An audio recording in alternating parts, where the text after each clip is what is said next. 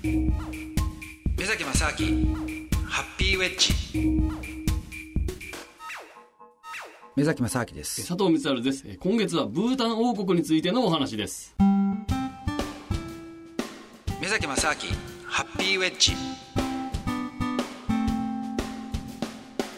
っぱりね若干その日本のメディアによってあのブータンは幸福だっていうことをちょっと盛られちゃった感があるんですよ。はあ、なるほどね。でこれでなぜかっていうと、うんまあ、一つはやっぱりイメージの問題で、うんあのみんなあまり行ったことがないそのすごく田舎のなんていうんですかね、えっとこう秘密の場所みたいなね、はい、まあそうですね。ううんん、遠いし。そうなんですよでそういうとこっていうのはどうしてもこう幻想がというか妄想が大きくなるじゃないですか。イメージはそうですね。うんうん、膨らませがちですよね。うん、でそういうところに実は文明から離れたすごい幸せな人たちがいるんだっていうふうになるとおおそれはすごいなってなりちょっますよね。とドラマチックですしね、そうですよ、はいのが。うんでじゃあ実際その根拠は何かっていうとですね、はいまあ、本当に実は根拠はあるんですよ。でこれはあのちょっと前にあのアントニオ猪木みたいなはいはいはい。来ましたよね。はいはいはい、来ました来ました来ました。イケメンのね、はいはいはい、かっこいい。若い人若いですよね。はいはいで。彼は5代目の国王なんですよ。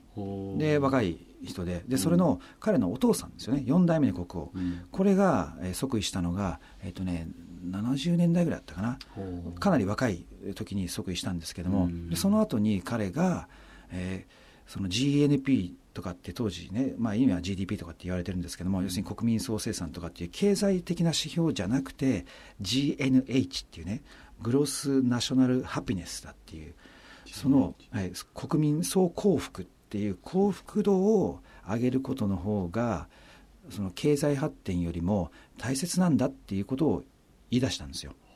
今の国王のお父さんですけどね。はい、で、えー、とその彼が言った当時っていうのは実はねそんなに注目されなかったんですけども、うんその後にあのイギリス人のジャーナリストが実はこんなこと言ってるんだっていうふうにレポートをされて、うんで少しずつ、えー浸透していったんですよね。うんで確かにその、まあ、国民の幸福度の方が経済発展よりも重要だっていうのはこれはねすごく正しいと思うんですよ。ああ、なるほど。はい、うんだって経済発展いくらしてもその人たちが幸福じゃなかったら意味ないですよね。まあそうです。何のためのその経済発展かって話になりますからうんね。はい。で逆に言うと全然経済発展してないんだけどもめちゃくちゃ幸福だったらはい。よくないですかそれって？まあその体体感でそうですね、うん。別にお金がなくったってうん。そのやそれが本当だったらですよ。本当だったら、本当だったらそうですね、まあ本当に何もないんだけど、まあ、うん。よく言うね、貧乏だけどあのなんかすごい楽しい。ありますよね別に、はい、なんかあるじゃないですかそうい何うのって。も試してないみたいな。はい、うん。で仮にだからそれが本当だったとしたらこれはありだと思うんですよね。本当だったら。うん、はい。じゃあ、えー、と確かにブータンっていうのはじゃあそういう国のポリシーとしてそういう、えー国民総幸福っていうのは重要ですってことはまあ言い始めたと。でそういう事実あるんですけどもじゃあうん。実際に本当に彼らが幸福なんですかっていうねこの調査はい。が、えーこれもね過去にあるんですけれども、はい。えー実はねあんまり、えーちゃんとした調査が実はないんですよ。あそうなんですか。その数字が高いからそのはい。幸福な国ってイメージがあるわけじゃなくて、あのね、一般的によく言われてるのが、ええ。ーとブータンの政府がやった、えーその国民にその、まあ、いろんなインタビューをしていったと、うん。でそうした中で、えー、と90何パーセントの人が、えー幸せだって答えたとかっていうね、はい。のがよくメディアに出ているんですけれども、数字なんか目にしたことがある気がしますよ、出てるはい。であれがね、一番怪しいんですよ。あそのデータの出所というかその調査の仕方が仕方がおかしいんじゃないかと、はい。なぜかっていうと、国の官僚の人が国民にね、ですよ、はい官僚がですよ、官僚が、官いやあの要するに国に働いてる人が国民にインタビューしていくわけですよ、で、あなたどうですかと、国に対してね、なんか、幸せですかと、あでそれも幸せで、幸せなのか、それとも普通なのかとか、うん。不幸せだとかっていう、そのあのカテゴリーが、ななんかあのどう考えても幸せとすごい幸せぐらいにしかね 答えられないような、ああなるほど。はい、でそうするとはいそうです。もうイエスって言ったらなんかそのまま幸せですってなっちゃうみたいなね、ああまあなんとなくはいみたいなこともそのイエスに全部含んでしまったからその数字が出たというか、うんうんちょっとねでそんな面と向かってね国の人に「いやこの国はダメです」なんてなかなか言えないじゃないですか。まあ、そうそんなふうに聞かれたら言えないですね、特にそういったあの発展途上国のうん。その国民の、ね、数が少なくてみんな田舎だとみんな知り合いですよ。ああそんか。田舎の方とかってみんな親戚同士みたいなのあるじゃないですか。誰々のお兄ちゃんとかね。はいはいはい。でそんな小さいコミュニティの中でなんか、ね、文句言えないじゃないですかなかなか。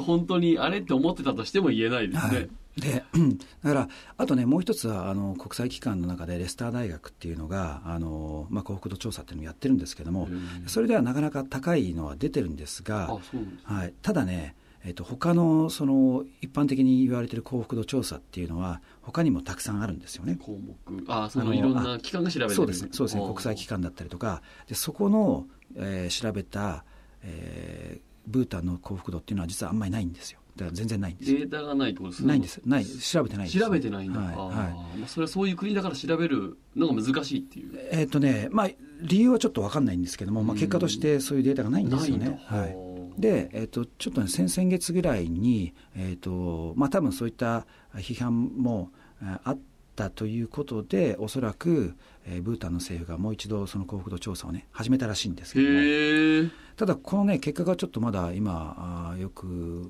まあ、多分しっかりとしたものは出てないと思うんで。これから出てくるんですね。そうですね、あーまあ、それはあの注目したいなと思いつつ、ただですね、あの結局だから、じゃあ事実として、いろいろ怪しいわけじゃないですか、なんとなく、まあ、幸せだって言ってる人たちが、あの幸せが重要だということで、うん。国を作った人たちの国民に聞いたら、まあ、確かに幸せって言ってそうな感じがあると。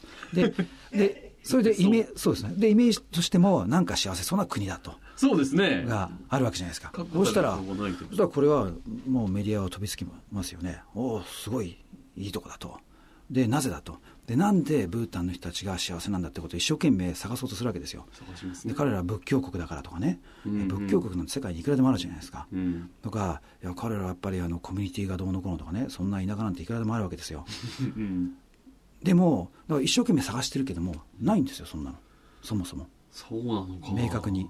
で一つ言えることがあるとしたらそれはやっぱりあのそういった半分鎖国みたいな状態になってたんで人為的にそのやっぱりいろんなその最新の文明の情報とか入ってこないからはそうするとそのまあやっぱりいわゆるスローライフって言われてるようなね。